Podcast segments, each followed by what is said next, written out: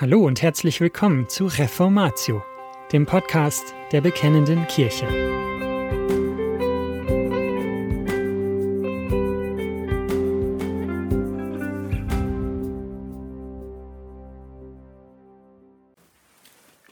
Gott vertrauen in einer aus den Fugen geratenen Welt. Esra 1 und 2 von Ludwig Rühle wie denken Sie über die derzeitige weltpolitische Lage, über die Zuspitzung der Konfrontation zwischen Russland und den USA zusammen mit der EU? Beunruhigen Sie die Unruheherde und Kriegsgebiete an den Grenzen Europas? Was denken Sie über die gewaltigen Flüchtlingsströme und über die Lösungsansätze unserer Regierung? Was über die immer größeren Spannungen in und zwischen einzelnen Ländern der EU? Was meinen Sie, was oder wer wirklich dahinter steckt? Haben Sie Angst vor diesen Entwicklungen? Oder ist es Ihnen egal? Wem können Sie noch vertrauen angesichts dieser Lage? Vertrauen Sie den Parteien, einzelnen Politikern oder Staatsmännern? Oder vertrauen Sie den Medien? Müssen Sie nicht alles hinterfragen? Manche Christen beten nach Gottes Gebot fleißig für die Regierung. Andere, vielleicht auch dieselben, verwenden in Gesprächen dann doch nur sarkastische Bemerkungen für sie. Manche Christen beschäftigen sich intensiv mit diesen politischen Fragen und analysieren, kommentieren die unterschiedlichsten Entwicklungen. Manche warnen, manche bekommen Angst und machen Angst.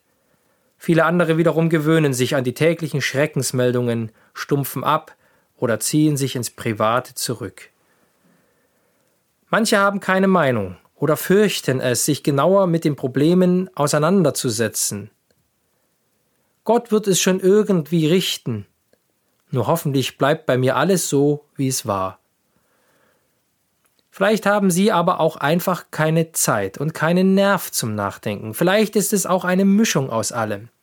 Wir mögen für die eine oder andere Seite Verständnis aufbringen. Wir mögen uns selber hier oder da einordnen doch ist es deshalb auch richtig? Aber wie sollen Christen auf die vielen beunruhigenden Entwicklungen reagieren? Was ist richtig? Was ist biblisch? Welche Aufgabe hat die Gemeinde in der Welt? Kann sie überhaupt etwas bewirken?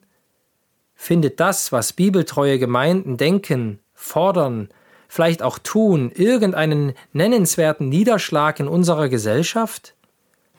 Und über allem steht die Frage, was tut Gott? Gerät die Welt, in der wir leben, nicht täglich mehr aus den Fugen? Souveräne Könige? Schauen wir einmal ein paar Jahrhunderte, ja Jahrtausende zurück in das sechste Jahrhundert vor Christi Geburt. Es war die Zeit, in der das babylonische Weltreich unterging und abgelöst wurde durch das Reich der Perser. In dieser Zeit ereignete sich das, was das Buch Esra berichtet. Die Welt war auch damals aus den Fugen geraten. Kleinere und größere Mächte kämpften um die Vorherrschaft. Innerhalb dieser Mächte bzw. Reiche gab es wiederum viele Gruppierungen und einzelne Leute, die um die Macht kämpften. Der vorerst erfolgreichste von allen war der junge Perserfürst Kyros. Er schüttelte zuerst das Joch der Mäder ab übernahm dann erfolgreich die Macht in Kleinasien, ja sogar bis hin nach Indien, und er nahm im Jahr 539 das stolze Babel wörtwörtlich über Nacht ein. Das Volk Israel, das für uns Bibelleser meist zentraler Blickpunkt der damaligen Welt ist, bildete keinesfalls das politische Zentrum. Zwar hatte Gott seinem Volk ein Land gegeben, das von sehr großer geostrategischer Bedeutung war, doch zu dieser Zeit waren die Juden schon lange aus ihrem Land deportiert worden. Im Jahr 586 vor Christus zerstörte der babylonische König Nebukadnezar nach einem Aufstand der Juden Jerusalem und den Tempel. Seitdem lebten die Juden in verschiedensten Städten und Regionen des babylonischen und nunmehr des persischen Reiches. Alles dies war Teil des von Gott angekündigten Gerichts über sein Volk. Das Volk wurde in das Exil nach Babylon deportiert, besonders die oberen Schichten und die Handwerker. So verfuhren die Babylonier nicht nur mit den Juden, sondern mit vielen Völkern, die sie unterwarfen. Auf diese Weise suchten sie ihr Reich politisch zu befrieden. Die Menschen sollten aus ihrer Heimat und auch aus ihren Religionen herausgerissen und in ganz anderen Ländern angesiedelt werden. Es sollte eine Mischbevölkerung entstehen in der Hoffnung, diese sei gut regierbar. Wir sehen im Buch Daniel, dass dazu natürlich auch gehörte, andere Götter bzw. Götzen anzubeten. Der persische Herrscher Kyros schlug den entgegengesetzten Weg ein. Auf diese Weise beabsichtigte er, dass die unterworfenen Völker gegenüber den Persern positiv eingestellt waren. Den deportierten Völkern wurde erlaubt, in ihre angestammten Länder zurückzukehren und auch ihre Tempel und Heiligtümer wieder aufzubauen. Aber war das alles nur politische Taktik? Das Buch Esra eröffnet uns gleich mit dem ersten Versen einen entscheidenden Blick hinter die Kulissen der damaligen Weltpolitik. Wer spielte die Hauptrolle im königlichen Edikt? War es Kyros, der damals mächtigste Mann der Welt, der weltoffene Herrscher mit seiner neuen humanen Politik? Nein, es war Gott der Herr. Gottes Souveränität über alle Menschen durch Gottes Vorsehung, durch sein Wirken kam Kyros an die Macht und er vollzog diese neue humane Politik. Während die meisten der Deportierten bereits die Hoffnung auf Rückkehr in ihr Land, auf ein Fortbestehen ihres Volkes und letztlich die Hoffnung auf Gott selbst verloren hatten, lenkte Gott die Geschicke der Völker und das Herz des Königs. Aber es verhielt sich nicht so, dass nach einer gewissen Pause Gott jetzt wieder in das Rad der Weltgeschichte eingriff und es in die von ihm gewünschte Richtung lenkte. Gott herrschte genauso souverän vor und während des Exils wie danach. Das Volk musste in die Gefangenschaft ziehen. Es musste das verheißene Land aufgrund des Gerichtshandeln Gottes verlassen. Es war von dem lebendigen Gott abgefallen und in den Götzendienst gesunken. Babylon und dessen Herrscher Nebukadnezar waren die Werkzeuge, die Gott gebrauchte, um sein Gericht zu vollziehen. Doch auch die Babylonier sollten gerichtet werden, denn auch sie hatten sich gegen Gott erhoben. Gott hatte ihre Zeit und die Unterdrückung des Volkes auf 70 Jahre festgelegt. Und nun waren es die Perser unter Führung von Kyros, die Gott als Gerichtswerkzeuge an den Babyloniern dienten. Sie waren aber nicht nur das Gerichtsinstrument im Blick auf Babylon, sondern sie sollten auch die Befreier des Volkes Gottes werden. Gott hatte diesen Kyros schon ungefähr 200 Jahre zuvor für diese Aufgabe bestimmt. Wir lesen das in Jesaja 44. Der von Kyros spricht, er ist mein Hirte, und er wird all meinen Willen ausführen und Jerusalem sagen, werde gebaut, und zum Tempel, werde gegründet. Gott ist der wahre Herrscher aller Reiche und Könige und jedes einzelnen Menschen. Das wird nicht nur an Kyros deutlich, sondern auch an den Heimkehrern und ihren Unterstützern. In Kapitel 2 finden wir die Liste der ersten Heimkehrer. Die Anzahl der Rückkehrer wird mit rund 50.000 angegeben. Warum waren es nur so wenige? Warum waren es nicht viel mehr? Warum nicht alle? Viele Juden, die es sicherlich mit Fleiß und großen Mühen geschafft hatten, sich im Exil eine zweite Existenz aufzubauen, die also zu einem gewissen Wohlstand gekommen waren und sich vor Ort etabliert hatten, blieben im Zweistromland. Sie sind dem Auftrag Gottes nicht gefolgt.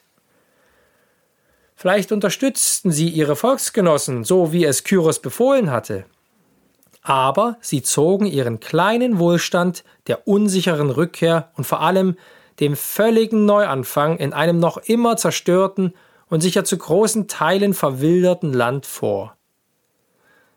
Das Edikt des Königs konnte sie nicht wirklich aus ihrer halbwegs sicheren Existenz reißen. Alles hier aufgeben, nur um für Gott ein Haus zu bauen? Man wird deshalb eher folgendermaßen fragen müssen. Warum sind einige tausend denn überhaupt aufgebrochen? Esra 1, Vers 5.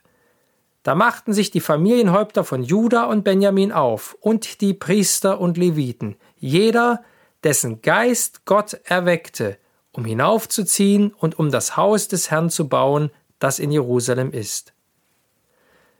Es brachen nur die auf, deren Geist von Gott dazu erweckt worden war. Wenn Gott in seiner souveränen Gnade nicht die Herzen der Menschen anrührt und zur Umkehr führt, werden sie nicht umkehren. Darum lautet das demütige Gebet aus dem Alten Testament Bekehre mich, so werde ich mich bekehren. Jeremia 31, Vers 18. Doch diese Nachricht von der Souveränität Gottes, die bis in unser persönliches, innerstes Leben hineinreicht, erschüttert. Vielleicht macht sie sogar wütend. Denn das heißt, dass wir vollkommen in der Hand Gottes sind, vollkommen von Gott abhängig.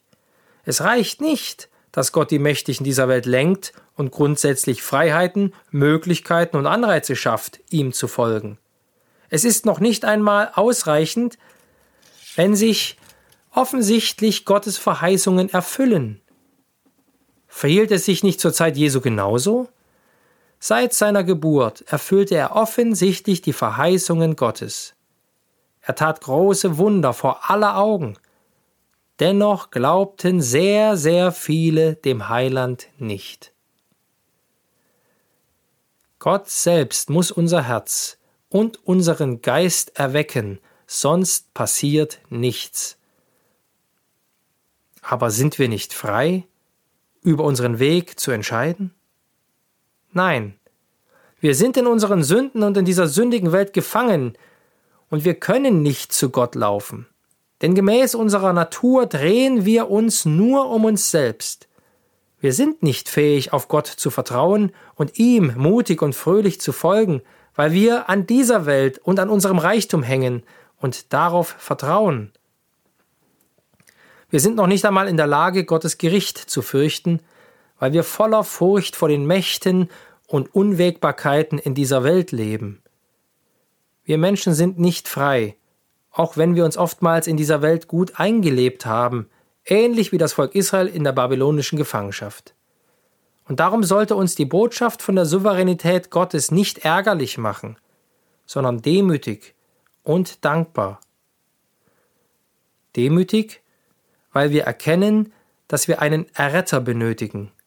Und dankbar, weil Gott selbst dieser Erretter ist. Gottes Treue zu seinem Volk. Warum handelte Gott in seiner Souveränität so? Warum erweckte er die Herzen der Menschen? Warum hat er sogar für die Sicherstellung und Übergabe der alten goldenen und silbernen Tempelgeräte gesorgt? 5400 Töpfe, Schalen, Messer. Wie viele unsichere Wege und Zeiten hatten sie offensichtlich unbeschadet überstanden? Warum stattete Gott die Heimkehrer mit allem Nötigen für die Reise sowie für den Neuanfang aus? Warum wollte er seinen Tempel wieder aufbauen lassen? Antwort Weil er sein Wort gegeben hatte, weil er einen Bund geschlossen hatte, anfangs mit Abraham, Isaak und Jakob, später mit dem ganzen Volk Israel in der Wüste. Gemäß diesem, seinem Wort, richtete er sein Volk und führte es in die Gefangenschaft nach Babel, denn es hatte sich beharrlich von Gott abgekehrt. Doch Gott hält ebenso an der Verheißung seiner Gnade fest, an seiner Bundesverheißung, ich will euer Gott sein und ihr sollt mein Volk sein. Die Untreue des Volkes konnte Gottes Treue nicht aufheben. Und diese Botschaft durchzieht das ganze Buch Esra. Diese Nachricht will uns Gott ins Herz brennen. Er ist treu. Auf ihn können wir uns verlassen. Die Treue Gottes wird am Auftrag, den Tempel wieder aufzubauen, am deutlichsten. Es geht nicht einfach um die Rückkehr des Volkes in seine angestammten Besitztümer und um das Genießen von etwas mehr Freiheit. Es geht darum, das Haus Gottes zu bauen. Der Großteil des Buches Esra dreht sich um dieses Thema. Was steckt dahinter? Gott fordert sein Volk auf und rüstet es dazu aus, den Ort wieder aufzubauen, der im Besonderen für die Gemeinschaft mit Gott steht. Es geht um den Ort, an dem die erforderlichen Opfer zur Vergebung der Sünden dargebracht werden und an dem Gott angebetet wird. Dieser Auftrag ist nicht eine unnötige Extrabelastung für die Heimkehrer, sondern er ist das Zeichen für Gottes Treue. Gott will wieder bei seinem Volk Wohnung nehmen. Er will mit ihnen Gemeinschaft haben. Er will ihr Gott sein und sie sollen sein Volk sein. Aber auch dieser zweite Tempel konnte diese Verheißung nicht erfüllen. Allerdings war er ein weiterer Schritt hin zur Erfüllung der Verheißung in Christus. Er kam in diese Welt, ging ans Kreuz, betete für seine Feinde und starb für sie und stand nach drei Tagen von den Toten auf. Darin tut sich die Liebe Gottes zu uns kund. Aber diese Liebe nimmt uns auch in die Pflicht. Die Aufgabe, die vor den Zurückgekehrten, vor dieser kleinen Gemeinde stand, war riesengroß. Doch der souveräne Gott, der die ganze Welt regiert, stand ihnen zur Seite. Auch unsere Aufgabe in dieser Welt ist groß. Jesus hat uns ebenfalls einen klaren Auftrag gegeben. Auch wir sollen Gottes Haus bauen, und wir wissen aus dem Neuen Testament, dass das Haus Gottes nicht mehr eines aus Stein ist, sondern die Gemeinde selbst. Die gottfeindlichen Mächte sind groß und haben scheinbar das Sagen. Andernorts wird die Gemeinde grausam verfolgt. Hier wird sie verspottet, nicht ernst genommen oder es wird vor ihr gewarnt. Unser Einfluss in der Welt, in unserer Stadt, scheint gegen Null zu gehen. So mag es uns jedenfalls vorkommen, so dass wir in Versuchung geraten, uns immer weiter zurückzuziehen oder gar anzupassen. Doch Gott hat einen Plan mit seinem Volk bis heute. Er hat ihm seine Verheißung gegeben und er erfüllt sie. Wir sind ein Teil seines Planes. Wir sind Werkzeuge in seiner Hand. Und nicht nur wir. Auch die mächtigen Führer und Reiche unserer heutigen Welt müssen ihm dienen. Meinen wir angesichts der Bedrohungen und Unruhen nicht häufig, Gott führt seine Gemeinde mit Ach und Krach durch die Welt? Aber Gott führt nicht nur seine Gemeinde durch die Welt, Gott führt die ganze Welt für seine Gemeinde. Und wo sehen wir das besser als im Evangelium? Wie beginnt die Geschichte von Jesu Geburt? Es begab sich aber in jenen Tagen, dass ein Befehl ausging von dem Kaiser Augustus. Augustus, wiederum der seinerzeit mächtigste Mann der Welt, wurde von Gott so gelenkt, dass Josef und Maria zur rechten Zeit nach Bethlehem kamen. Dort sollte nach Gottes Verheißung der Retter geboren werden. Später konnte niemand Jesus an seinem Werk hindern. Immer wieder wollten sie ihn töten, doch er schritt mitten durch die Menge hindurch. Vergleiche Lukas 4, Vers 30, Johannes 7, Vers 30 und weitere Stellen. Als die Mächtigen von damals ihn dann stoppten und sogar töteten, mussten sie dennoch Gottes souveränen Willen erfüllen. Apostelgeschichte 4, 25 bis 28. Du hast durch den Mund deines Knechtes David gesagt, Warum toben die Heiden und ersinnen die Völker Nichtiges? Die Könige der Erde lehnen sich auf, und die Fürsten versammelten sich miteinander gegen den Herrn und gegen seinen Gesalbten. Ja, wahrhaftig, gegen deinen heiligen Knecht Jesus, den du gesalbt hast, haben sich Herodes und Pontius Pilatus versammelt, zusammen mit den Heiden und dem Volk Israel, um zu tun, was deine Hand und dein Ratschluss zuvor bestimmt hatte, dass es geschehen sollte. Gott bewegt die Herzen der Mächtigen dieser Welt. Er hat das Herz seines Kyros bewegt, um seinem Volk eine nationale Wiedergeburt zu schenken. Aber Gott hat noch viel mehr getan. Er hat seinen eigenen Sohn dazu bewegt, die menschliche Natur anzunehmen, um uns eine geistliche Wiedergeburt zu schenken. Jesus Christus, der Sohn Gottes, war dem Willen seines Vaters gehorsam bis zum Tod am Kreuz. Aus Liebe zum Vater und zu uns nahm er unsere Sünden auf sich und trug die Strafe. Er ist für uns gestorben und auferstanden. Jesus ist souverän nicht zuletzt über Leben und Tod. Darum vermerk er uns, das ewige Leben zu schenken und uns in dieser Welt zu bewahren. Er hat uns mitgeteilt, mir ist gegeben alle Macht bis an das Ende der Welt. Matthäus 28, Vers 20. Das heißt keinesfalls, dass es seiner Gemeinde immer gut geht. Das lesen wir in der Bibel und sehen auch, wenn wir unsere Augen nur ein wenig über den Tellerrand erheben oder in unsere eigenen Probleme und Schwächen blicken. Doch die Pforten der Hölle können Gottes Gemeinde nicht überwinden.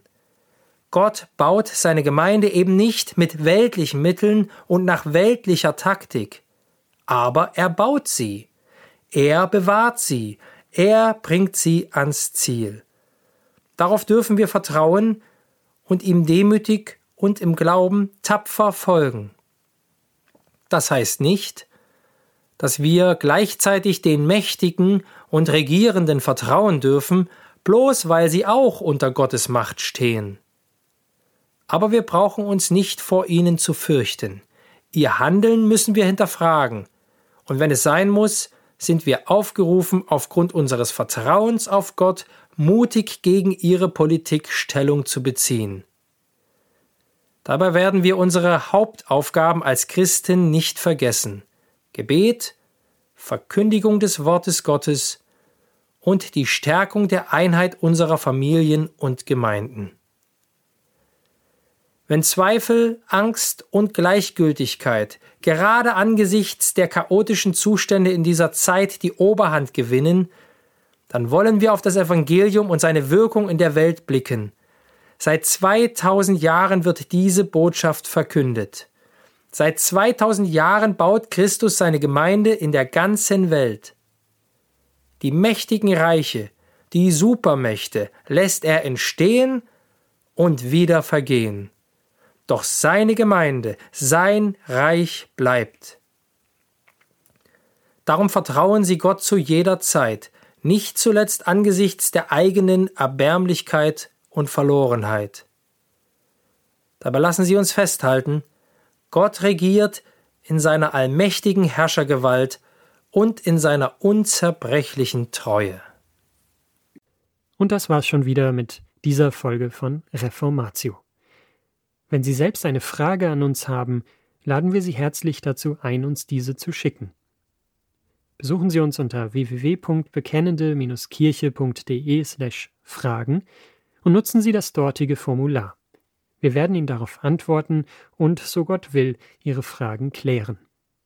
Außerdem können Sie auf der Seite der Bekennenden Kirche wie gewohnt die Beiträge aus der BK lesen, die Zeitschrift abonnieren und unsere Arbeit mit einer Spende unterstützen.